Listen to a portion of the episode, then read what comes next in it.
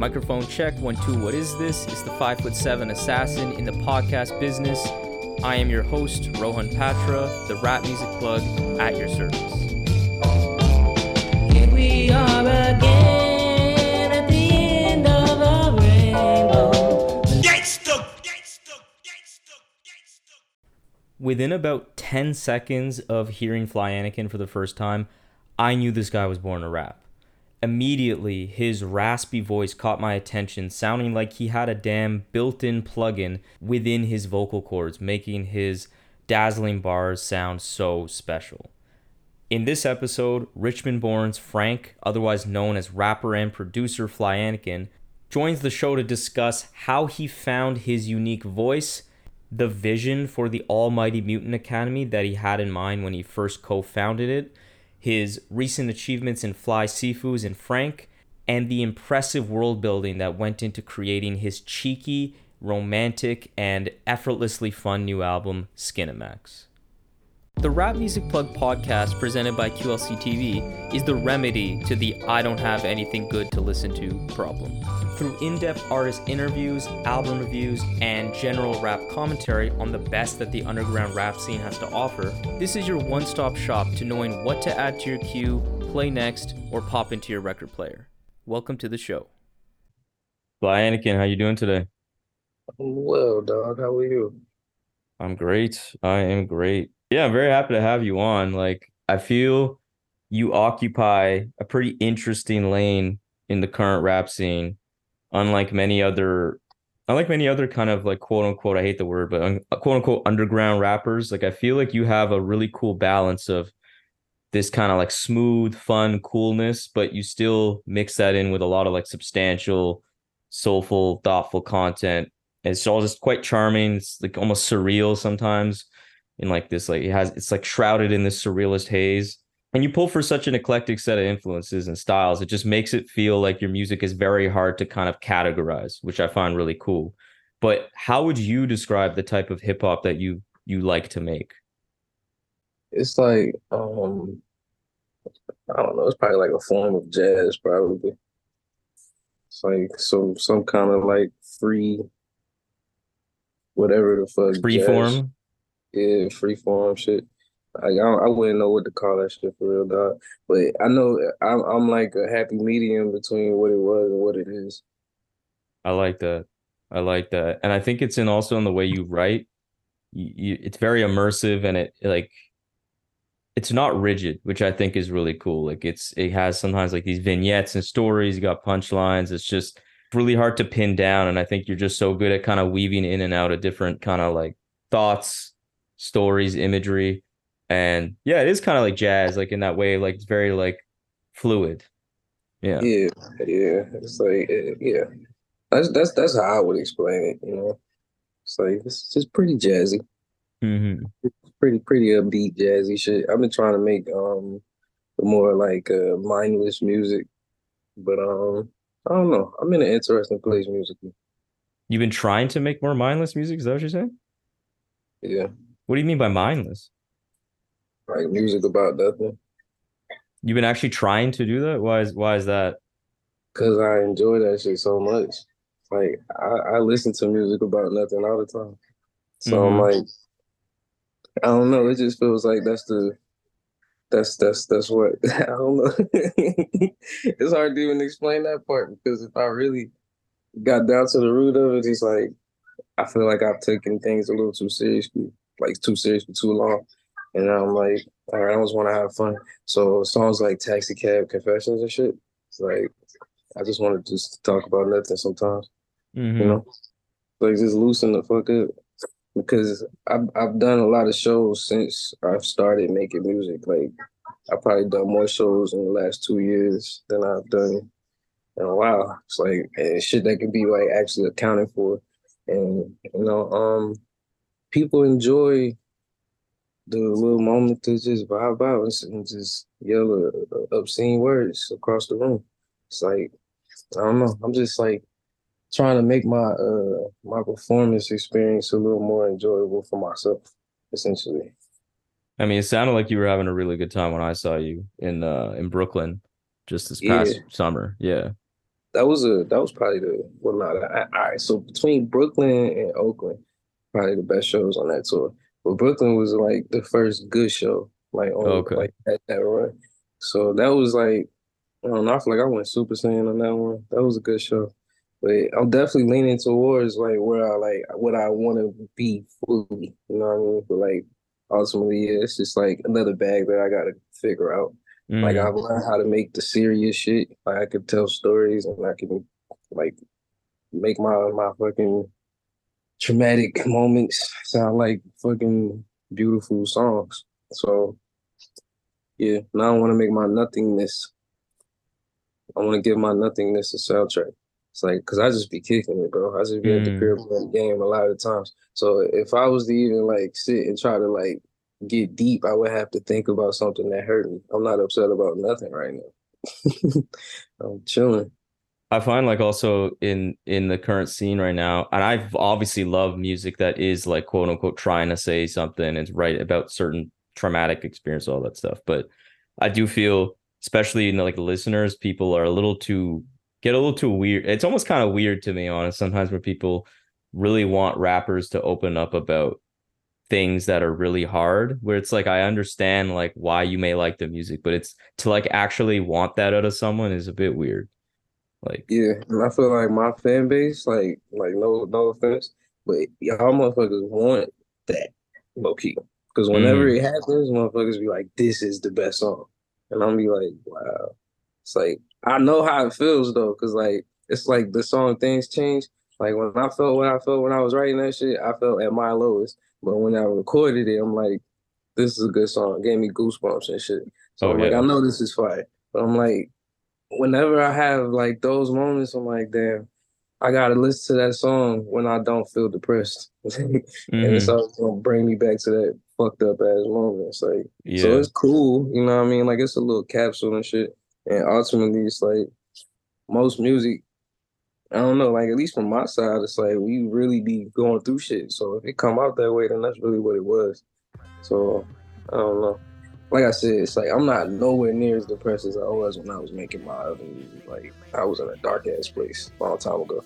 Now it's way brighter. So I have That's to good. like I have to like make something that reflects the brightness. You know what I mean? So it don't have to like be mindless, like I said, but like just less serious. Yeah, it's just lighter. Yeah. Yeah, literally just lighter and brighter. You know Yeah. what I mean? But like I, I don't know how to make bright music in this current moment of myself. Like everything I do is it, it comes out dark. Like Mhm. even the beats, you know what I mean? It's like it, it could have a, a bright undertone to it, but it's usually some dark shit. Yeah,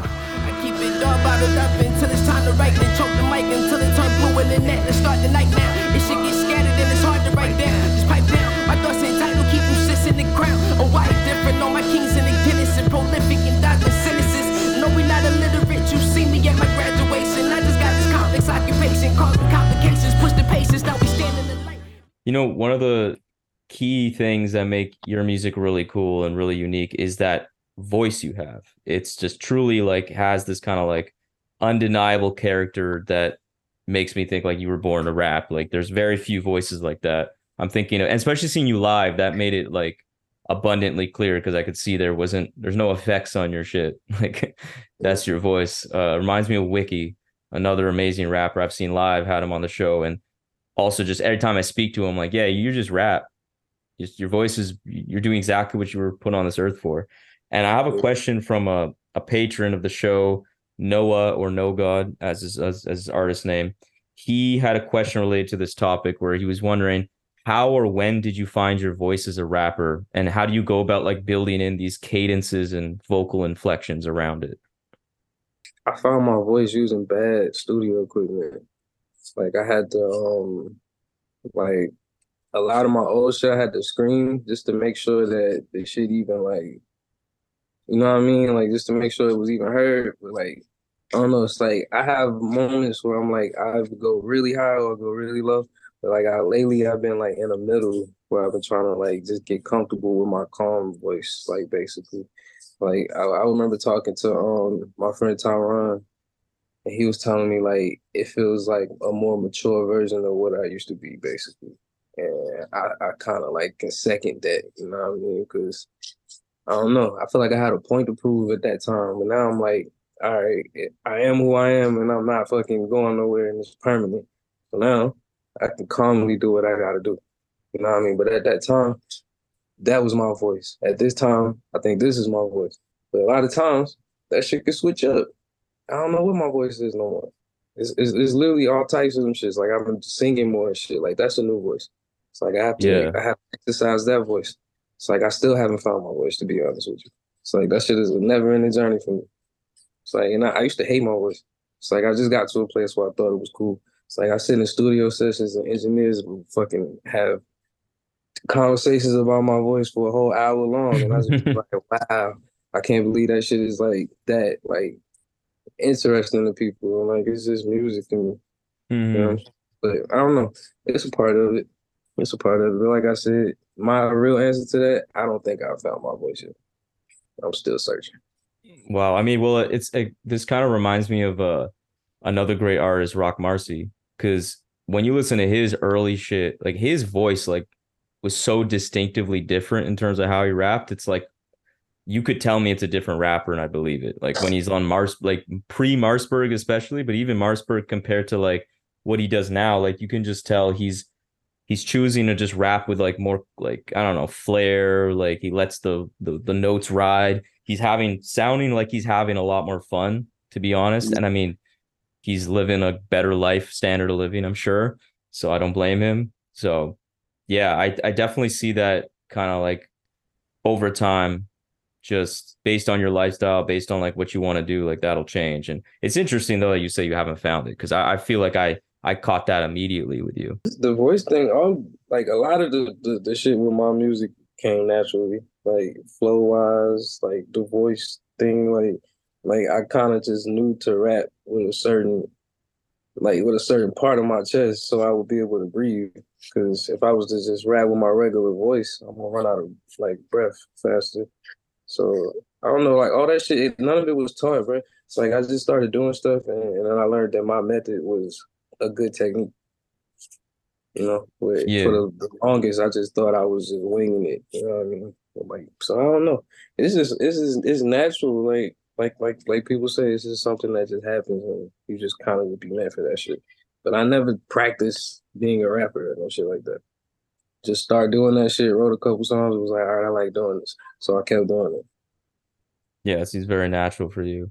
And you know, having having spoken to a few other artists on the show that are from Virginia, Virginia natives like Doof, McKinley Dixon, the music scene over there seems pretty unique, like quite unlike a lot of other scenes in the States. How how did how did that area generally influence like your your musical upbringing and how you developed your taste for music and then like your love for hip hop? I don't think Virginia really like influenced my um like my sound or or even the way I approach things until like maybe 2014 like SoundCloud like when when, SoundCloud was like top of the fucking you know what I mean like SoundCloud was the shit but like Yeah. at that time Doof was one of those people that had a, a like a voice on SoundCloud and I was just watching from afar and I seen this motherfucker like he was working at a skate shop like beside a Chipotle. And we was going to, to the Chipotle and we heard Stanley Ipkiss playing. And I was like, wait, I know that voice. Like, how, who the fuck playing Stanley Ipkiss? I walked in there and Doof was in that bitch, like, like at the register, just like working and shit. So like we chopped it up. I got a verse from him. And um, like from there on, like I kind of just like worked with everybody that I thought was like cool, like in that, like little like I wouldn't even call it a scene. It was really like a community.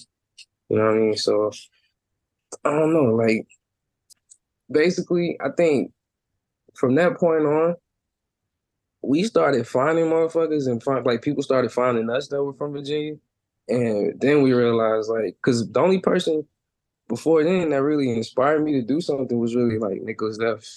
And Mm. like I wasn't I wasn't aware of Ohbliv until like 2013, 2014. So once I learned all that shit, that's when I was like, yo, Virginia is crazy.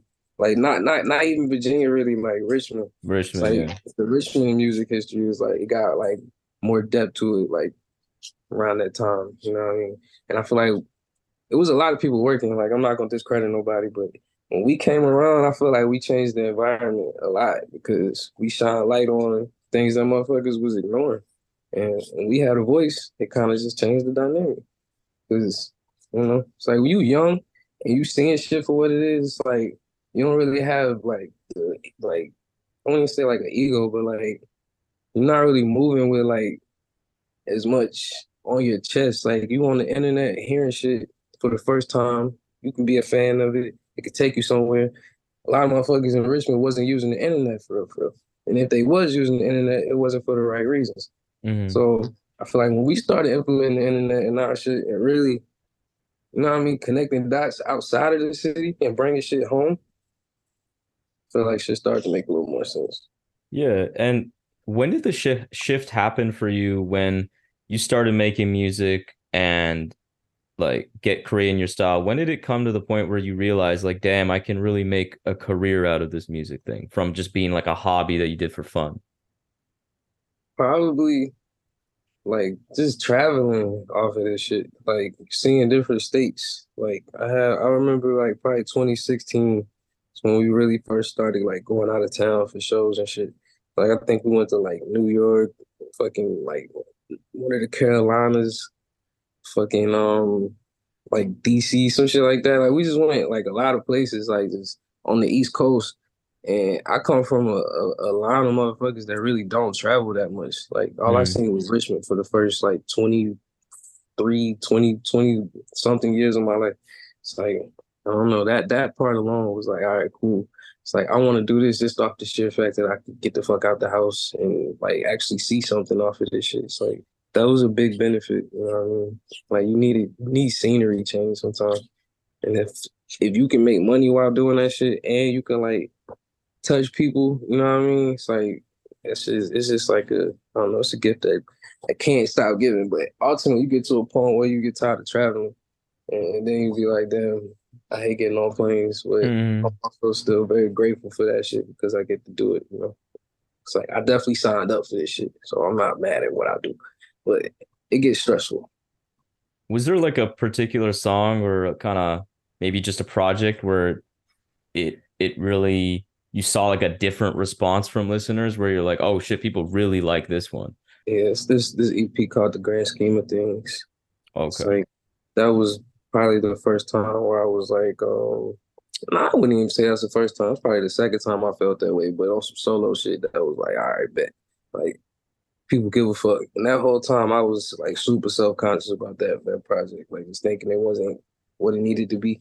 But then I put it out, and people fucking thought it was the best thing in the world. That's literally how Matt lived. Like that was his first thing he heard from me. And Mm. he went from wherever. So I, I think that was a good um a good moment for Fly Anakin basically. It's like it was a small thing, but that shit left a real dent on shit, Mhm. you know.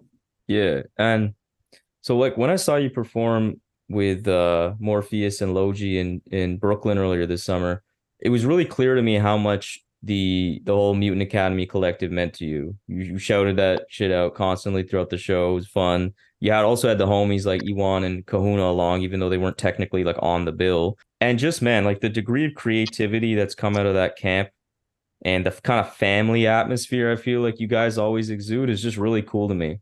Um, so I know I, I think a lot of people by now kind of talked about off uh off the recording that a lot of people are aware of how this like kind of started in terms of like who were the founders and all that, you being one of them.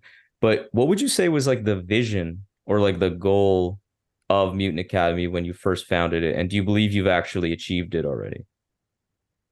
Um I think the vision for Mutant Academy originally was to just be the hardest duo in Richmond.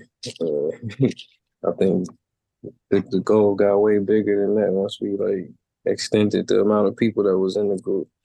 But like I would say, um, the vision was to fucking just just try to fucking just get out of where we was at and be who we thought we was, like fully, and like actualize that shit and just fucking create something. You know what I mean? Because it didn't seem doable from where we was at, and there's a whole lot of people that just counted us out for a long ass time. So I don't know. I watch motherfuckers I went to school with like not supporting my shit for years. Like just for motherfuckers that's complete strangers to like treat me like I'm a unicorn Mm. and be able to go out of the country and shit like that. It's like I was so upset about like local attention.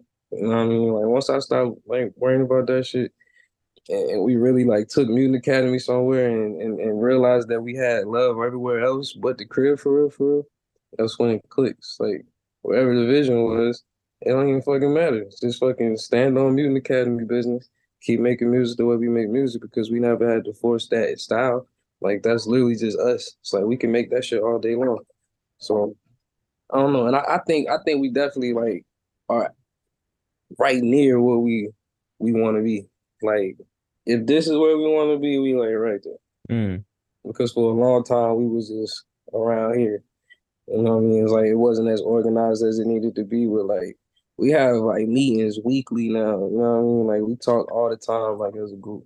So it's it's completely different, and we got a lot of shit that's about to happen. Like it's gonna be like a resurgence of Mutant Academy, and all the shit that I've been doing as a solo artist was done to provide. You know what I mean? I told niggas I wouldn't make another Mutant Academy album until I could bring a table to the table.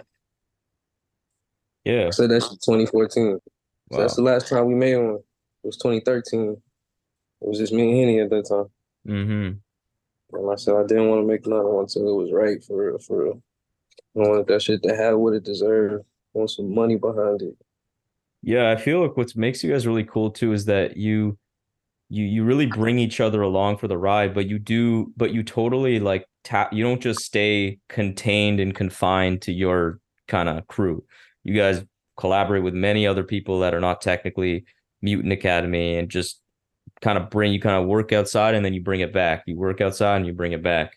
And I think that just leads to you guys being so freaking diverse. And also like something I think I don't know if it was Ewan or Koncept Jackson who, I talked to earlier on the show where they were talking about Mutant Academy and saying specifically that you guys are so self-sufficient in the sense that you just have someone in house that can do any like everything.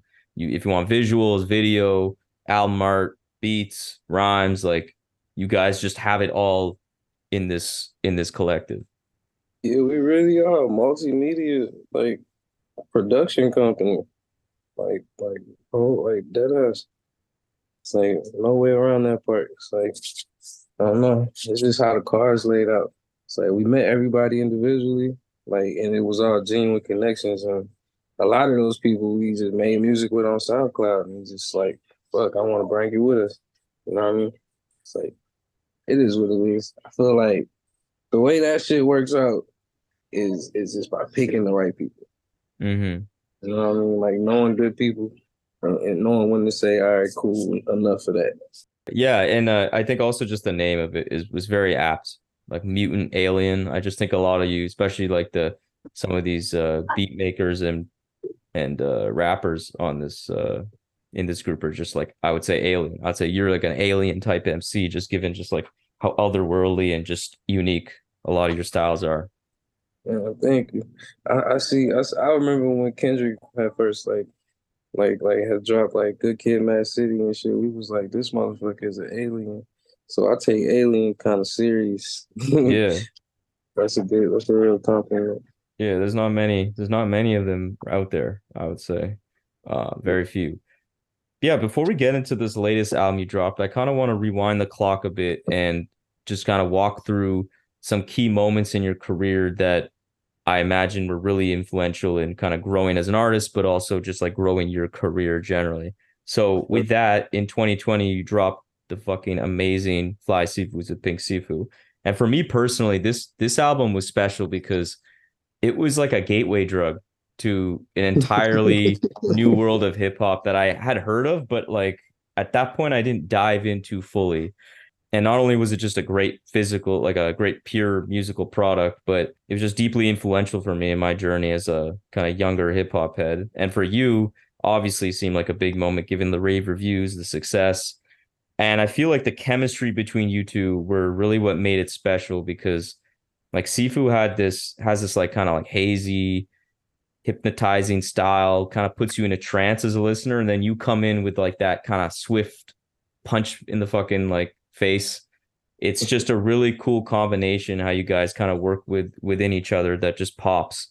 But how would you describe the the the magic that was your creative chemistry with Pink Siifu? Like, why did you guys complement each other so well?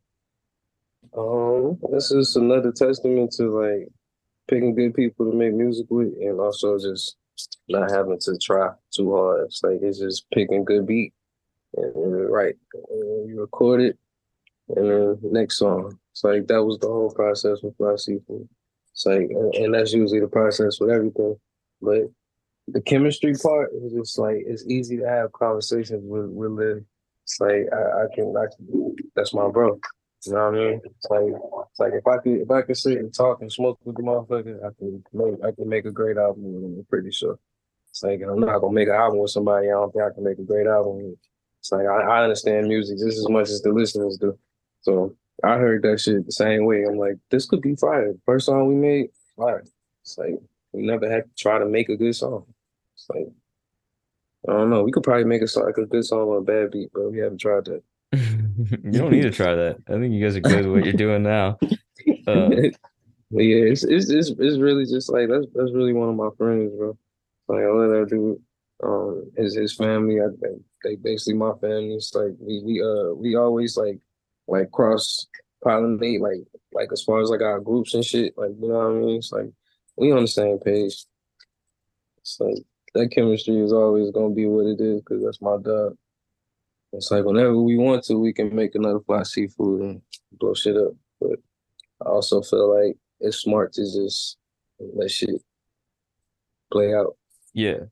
Yeah. And I think like that that friendship is like really I feel like that you're saying, yeah, it's definitely a thing I notice in a lot of your music. It just seems like it's very wholesome.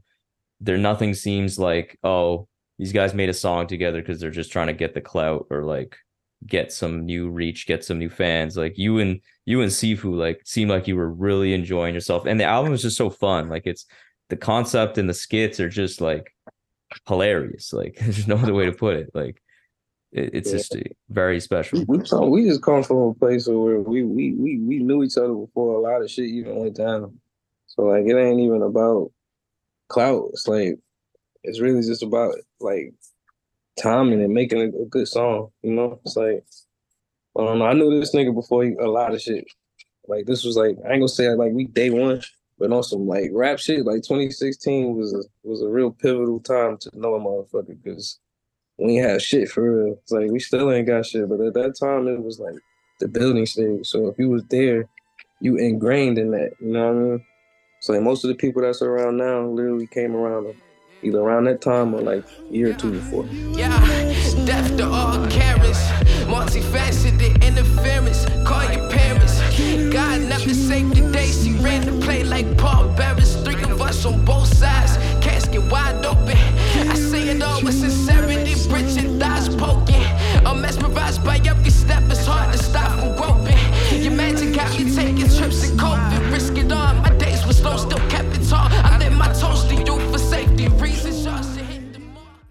So moving on to like 2022, following Fly, FlySiifu's, your your next major release was your most personal album yet in many ways, Frank. This album was phenomenal and again represented a big step for you artistically through you know like the more personal nature of it, but also like some of the more structured songwriting with like some additional like hooks and and things of that nature that you're really diving into. But then also career wise, you it's clear that you created uh you treated this album with such a high degree of care because I think you had basically created the like vast majority of it in 2019 2020 but you kept it in the tuck because as the pandemic rolled out like you wanted to make sure you could push this album properly. I would, and I was also just being insecure about that shit too. oh yeah? What was that? Why was why were you where'd the insecurity come from? Man, I don't, I don't, I don't, I don't know what it is, but just like I said with that project, um, the grand scheme of things, it's like sometimes I just don't know. like you don't know if it's gonna be good Yeah, it's like you don't know what's gonna happen. It's like whenever, whenever, whenever I get to that point when I'm like, I don't know how, how what's gonna happen, it usually go crazy. So it's like that. I wasn't, I wasn't thinking about that in the process. So I should have shut the fuck up and just roll with it. But hmm my I, I was definitely just like insecure. I'm like, I don't know if this shit gonna work. I'm like, it's cool. It's like, but I don't know. It just didn't. It was cool, but I'm like, I don't know what the fuck to do with this music. Like, I had it just sitting like in a in a playlist, basically. Like, I just, I'm just making songs and just sitting them in this thing. I'm like, I guess this is the album. And after that, I sat I sat on that version of it for like for like a year maybe, and I just reworked the skits and shit, and then it felt brand new again. And then Gray Matter helped me with the the track listing, and that was it. It's like, but for at least two years, I was just sitting there like I don't know if this is gonna make sense. Was it like the kind of like maybe the personal nature of it, or was it like maybe the beats that were like definitely? I know you said it was like inspired by like some of the R and B records or soul records that your your family had. I don't know. Was that it? Maybe a different sound you weren't sure people were ready for. Man, it just felt like the the way that life was happening, like it felt like nothing was gonna go right. Like it was like the world was getting shut down while I was trying to finish that shit. So it was, I don't know. And then I spent time in like LA working on shit with people, like and collecting songs. Like that was the first time I did that. It's like all my albums was worked on in Richmond. And if I recorded anything, I recorded it at home or at the homie crib. So it was just like I started doing shit differently. So I was just like uneasy about that shit. And Right. I knew like it's like I know my music is good, but it's like I'm still human as hell. So I just be thinking like it could something could be you know what I mean? Like what if somebody takes something wrong with some shit? Like I think about every little detail. So like I don't know, I held myself back on that process for a minute too. And I was waiting on a feature that never happened. And that also like held me back for a, a good little minute because I was trying to hold off. So I don't know. It was just a lot of a lot of bullshit. A lot of bullshit happened with the creation of that album. Even with the covers, like that cover was like I was supposed to have like a, a artist paint some shit for me. Like I had the Mhm. whole idea drawn out and like I knew exactly what I wanted and shit. But dude folded on me last minute. So I was like, damn, the label found the fucking this photographer nigga that they know. And I went to New York.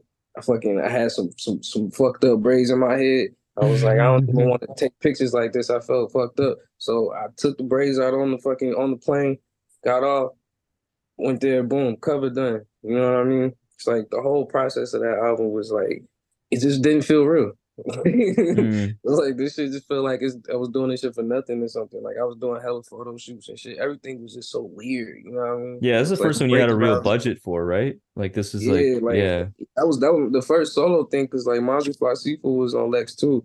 But yeah. like I, I was still learning how to how to work out my solo shit in the process of doing FlySiifu's. It's like I didn't know that I can just fucking for studio time and go to this place and you know what I mean? Like it's just it's, it's all it's all types of shit. That was it was a big learning curve. I'm glad that it worked out well, but I'm also just like, man, I could have did that in my fucking sleep. Mhm. so I can't help but be like, man, this can't be that. I don't know. It's like, and then it, it then it gets received well, and I just got to be like, well, yeah, it's a great album. When I'm already on Skinemaxxx by the time that shit comes out. Yeah. Yeah, like it feels like it just it was a big a lot of new for you and it was like you being the kind of the fo- main focal point, the star of what was your like most significant solo record. Like I can imagine the pressure felt a bit new or different that time around. Yeah. And I just did another album before that at the end of the day. Yeah. and, and and I had my moment like like I sat on that for a year. So it's like I don't know. Music is just a it's an interesting little journey for me, bro. It's like it's very personal. That's all I can say. Yeah. What, what what kind of pushed you to finally like move past that insecurity to just be like, "Okay, fuck it, I need to put this out." I ain't gonna hold you. The oh, I got past it once Sean Price came out. Like once Oh, Sean. Price came out, I was like, cool. Yeah, because that was a single. Yeah, yeah, yeah. Yeah, that was that was all I needed because because I it was the jitters of, of just dropping something. Like oh, I, don't know. I guess it's a natural rapper thing. Okay, let's get into this new album, Skinemaxxx. This is created with producer Foisey. You worked with him for for so long now, and you said in a previous interview uh with Okayplayer, I believe, something pretty interesting. You said that he's the jelly to your peanut butter. and he just always Yeah. tends to have the hardest songs on the albums you created. And you said that you wanted to pay more attention to the magnetism that you and Foisey have, which is something that you've clearly done, given the fact you linked up with him on this full length collab album. What is it about his style of production that you love so much that like fosters this magnetism you speak of and keeps you coming back for more?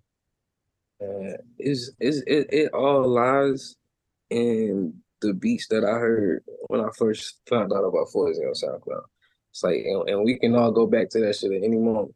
But the first one I heard was, um, I think it was called Cadillac or some shit like that. And it might have been like a cover, like the cover might have been that picture Jay Z when he was watching TV outside or some shit like that. But he had that joint, then he had an OutKast flip. And I was like, what the fuck is this man on? Like the the, the shit, like he was sampling, like he was sampling some shit that your dad would listen to. Like some old jazz flip or some some like R and B song, and he'll make that shit sound hard.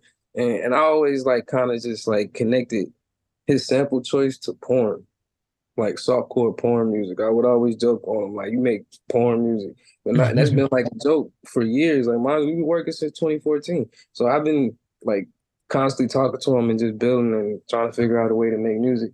And you know what I mean? Like throughout the years, bro, it's just been like, bro, we gotta we gotta make an album. And shit just happened the way it did. But yeah, making Frank and then listening back to all them songs I'm just like, damn, I didn't realize how many songs Foisey had on this motherfucker. One. Two, he got the hardest ones on the motherfucker. Three, every time I do a project and Foisey's on the motherfucker, that's usually the favorite. So I was like, let's just put all this on one project. It's like apparently we need to encapsulate something. Like, so I mean, I don't know. That's my brother, and I feel like it was a smart move. And from what I'm seeing, like side B has been received like a little like easier, like than side A was, because side A low key didn't even like get good reviews and shit. Not that it matters, but like I knew people were confused. It's like I, I knew you should have just dropped it all together, but it is what it is. Well, okay, so you yeah, you said some interesting things. I do feel the romance in his music a lot, and I remember specifically at that show, I was telling because Foisey was the DJ and uh, did a great job on that show, and I was telling you, I was like, "Love Song" off Frank is the best beat I think he's ever made, and you guys are like, "Nah, listen to side B, wait, wait and see, wait and see." He's got a lot of good shit, but I I definitely see that romance feel in his music has always been like super apparent. I think it's only this album where yeah, I see the kind of the porn part of it. I could especially like Lacey, what is it, Lacey Duvalle? That's like that that's a like the, I don't even like the whole sample. I only I only realized like at like maybe my fourth, fifth listen. I'm like, oh, what's actually being said in the sample? I was like, oh shit, this is this is some serious. This is no joke. Yeah, he wouldn't let me not rap on that beat, man. That shit was crazy. He was like, "Get it back. You got to rap on this." I was like, "Man," but that's why I said, "Force you a free for this one." Like, I, had to, I, I halfway didn't want to do it. It was just so far. I definitely see what you mean by him having some of the hardest beats because like I was listening to At the End of the Day earlier today, and I remember this was actually probably the first full length project I heard of yours. And I remember first. thinking Chess Pieces was like my favorite joint. yeah, And he did that one. I was like, it's crazy. You mentioned that you were about this like whole idea of the side A, side B being split up in the release. What was the reasoning behind that initially? And like, why do you feel you maybe shouldn't have done that in hindsight? The label wanted to split it up because they felt like it was a little like soon to come back with another full length when Frank just dropped type shit. Hmm. So it was a way to stagger the release and make sure the rollout was understood and shit. But like, you know, it's business. But I look at it like like a fan at the end of it, and I was like, it's cool as long as we can have both of them bitches on the lineup. So Yeah. you know, it's like if it was like the other way, I wouldn't have I wouldn't have fucked with it. But that was the main compromise. It was like, cool, y'all got that, but they got to come together on the record. But yeah, because you wanted this to be a complete body of work, right? Like, yeah. because it is like you know what I mean. Like we split it up, but it's like that shit. It's an album. Like it's not supposed to be two EPs, but it is what it is. You know, like it was a business move. But I, feel- I feel like we probably could have came back with the whole thing. Like I don't, I don't, I don't know if that would have been a problem really. You know, Yeah, I don't know. I feel like I feel like you were mentioning that you felt skit side A wasn't received as well as side B. I feel like it's definitely one is like the skits, but it's only noticeably different when it's separated. That's the thing where I kind of agree with what you're saying because like it made so much more sense. I love I may like side A more now than side B, but when I first heard side B, I was like, oh, okay, I like side B more for sure. But then I listened to it together now and I'm like, no, nah, I think I actually like side A more, which I didn't say that. Like it made me love it so much more because I kind of understood the world you were you were um you kind of building. Yeah, it's like it, it, it really came like it all makes sense with the full shit. You know what I mean? Like if I was to try to sit down and if I was to sit down and explain this shit at the day side they came out, people would be like, "What?" Because Mm. you still need the end of the album. Like if you only heard one part of the album, you're just gonna you're not gonna be able to give me a real opinion on that shit. You know? Yeah. And so let's let's get into that kind of the what the thinking was behind uh this kind of concept, if you will, of this album and just the sound because the brand of kind of funk, soul, R&B that colors the vibe of this album is is very apparent. There's like this like playful, dirty, fun romance to the record, big part of the charm. And it's clear there's a lot of like intentional thought that went into the creation of this album. So what was the thinking behind this concept of this record and your desire to dig into this kind of sound? It was it was really just zeroing in on that inside joke. The the the central feeling that we all felt when we were trying to sneak and watch porn for the first time. It's like that's a conversation you can have with any fucking body. They're gonna have a story for you. You know what I mean? But we all can go back to you had to fucking have the remote in your hand and you had to be ready to push the button to switch that channel because a nigga gonna come see your ass.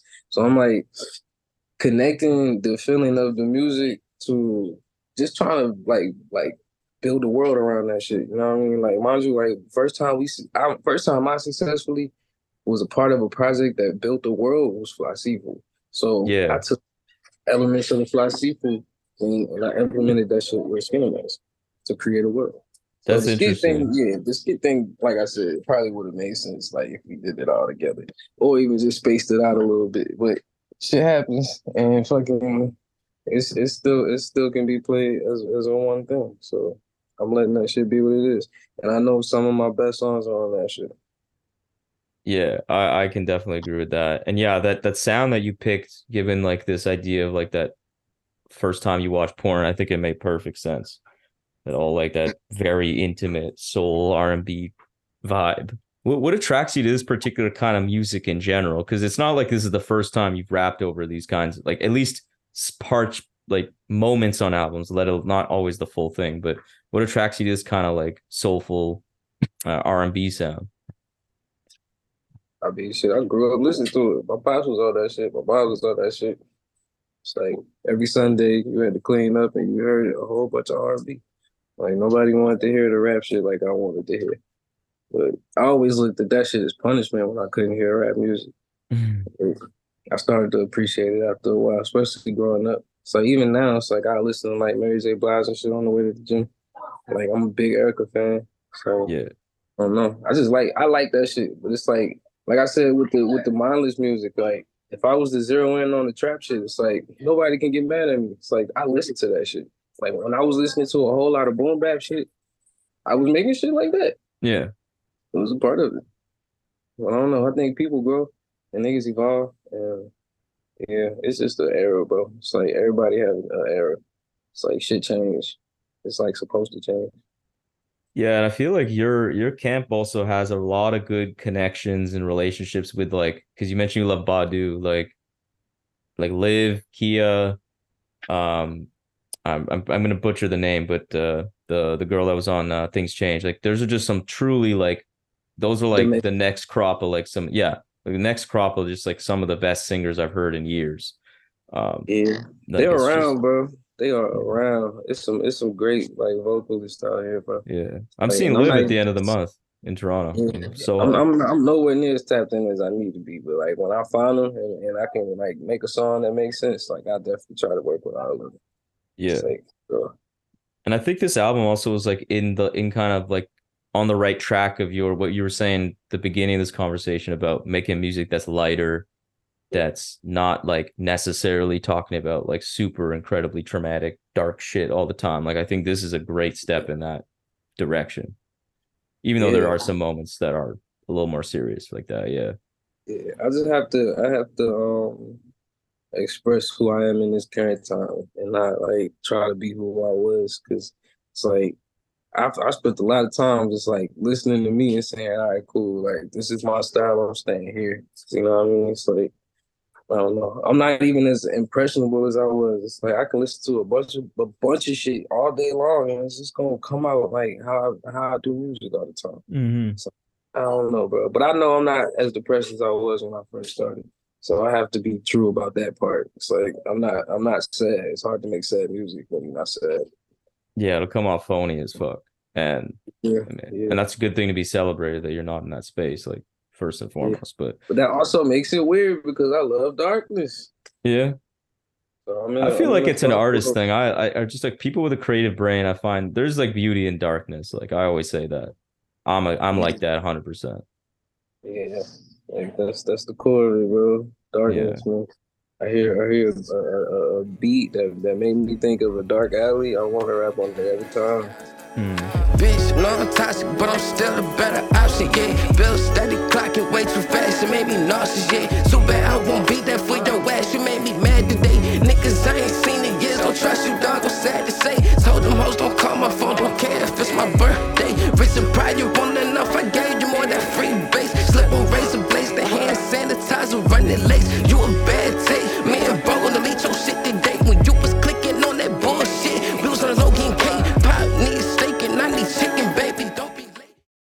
I feel like this album does a good job of like showing off like this continued progression in your skill set when it comes to like the songwriting. There's very prominent hooks that go really hard here. And then there's also some songs that like given the Foisey production are really challenging to rap over. Like Blicky Bop, like that's one of your best songs. Like I I've that that and that's very technically difficult it sounds to actually pull off. So like how did this record, if at all, push you to improve your craft as a rapper and songwriter? Oh, I think Blicky Bop was pretty easy. Like, I, I, I love that song too, though. But like, as Maybe it's just the rhythm, goes, like the fact that it's so catchy while you're actually rapping. I don't know. Maybe that's what it is. I don't know, man. That was, I don't know. That was that was that was definitely one of the moments where I was like, I want to. Uh, Uh, we, me and me and Foisey was just having to talk about that kind of shit. It's like we we're aware of what we're listening to, bro. It's like I, I want to make fun shit like that. So when he made that beat, like he was making that shit like like some random ass morning, like within the month of us working on that shit, like he was just there making stuff. And that was one of the ones. And I was like, damn, I gotta use that shit. And whatever I said came out and we recorded it and we loved it. And we was like, damn, this your hard as fuck. So good.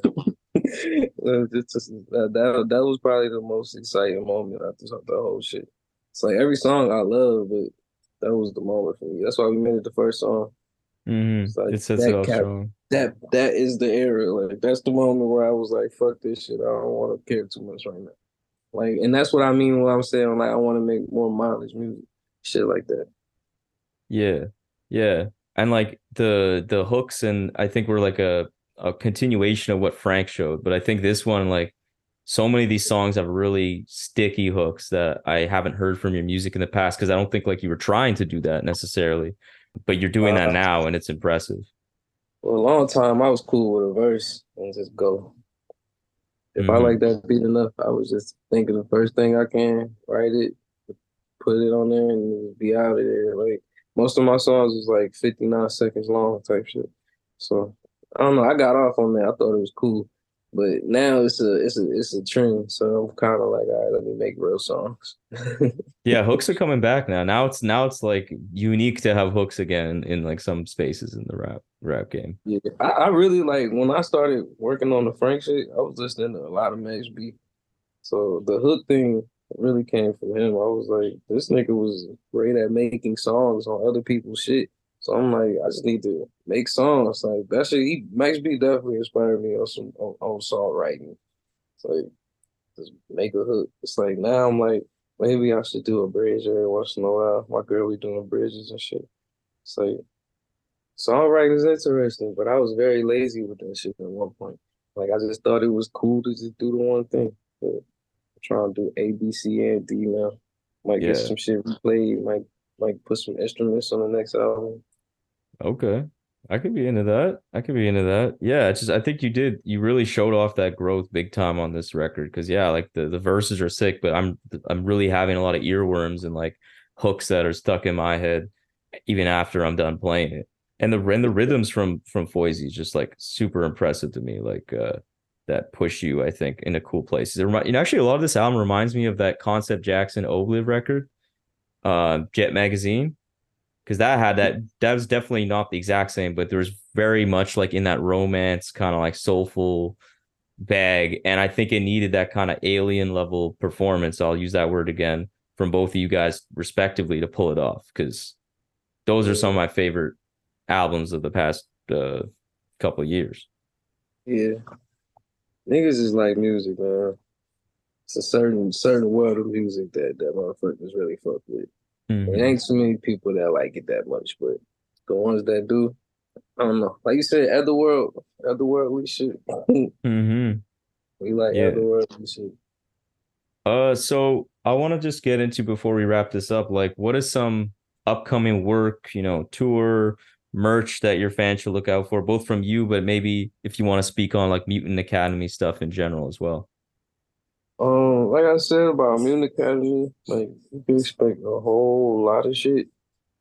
It's very, very, very soon. Like not just merch, but just every fucking thing. Like albums, like lots of albums. Like we about to be on some real no limit shit. As far as my shit, I got merch on flyanakin.com. Uh, I'm about to do some shows with uh fucking my my palm is itching. That's a great song. Uh, I'm about to do some shows with Siifu and Ali next week. On the Leather Boulevard tour? Yeah. And, Oh, that's crazy. I gotta crazy go uh, back to Europe in November to do shows and shit with um fucking Mavi and Mike and them and Armand Hammer and shit. Yeah, it's, it's a lot of shit that's about to happen, and I don't really want to spoil nothing or like jinx nothing either. So I'm kind of just like at a stalemate. But shit gonna be lit though. Yeah. I mean that that wax that you got for this record is is like really special, like the packaging, the It's my best. It's my best set. It's my best setup ever. Like, like that's that's it's the full, the fully actualized idea of what I had. Like, fully is there. Yeah, they nailed it. they Yeah. fucking nailed it. Like, hell yeah. I, I almost cried when I saw that shit. So it's a new bar set. Like, I can't do nothing less crazy than this. mm-hmm. Yeah. I have no doubt you won't. I have no doubt. I have no doubt. I, I personally feel like this is definitely a new, it's the new floor. So I have to fucking figure out my new floor. I gotta surpass this shit. Well, I just have to say, I'm just so happy to see the success you've had. You're you're a good dude, and I just, yeah, I'm so excited to see what you got coming up next. Like both you and even Academy. It's really really good to see, You, and I'm really happy you came on the show. I appreciate it, man.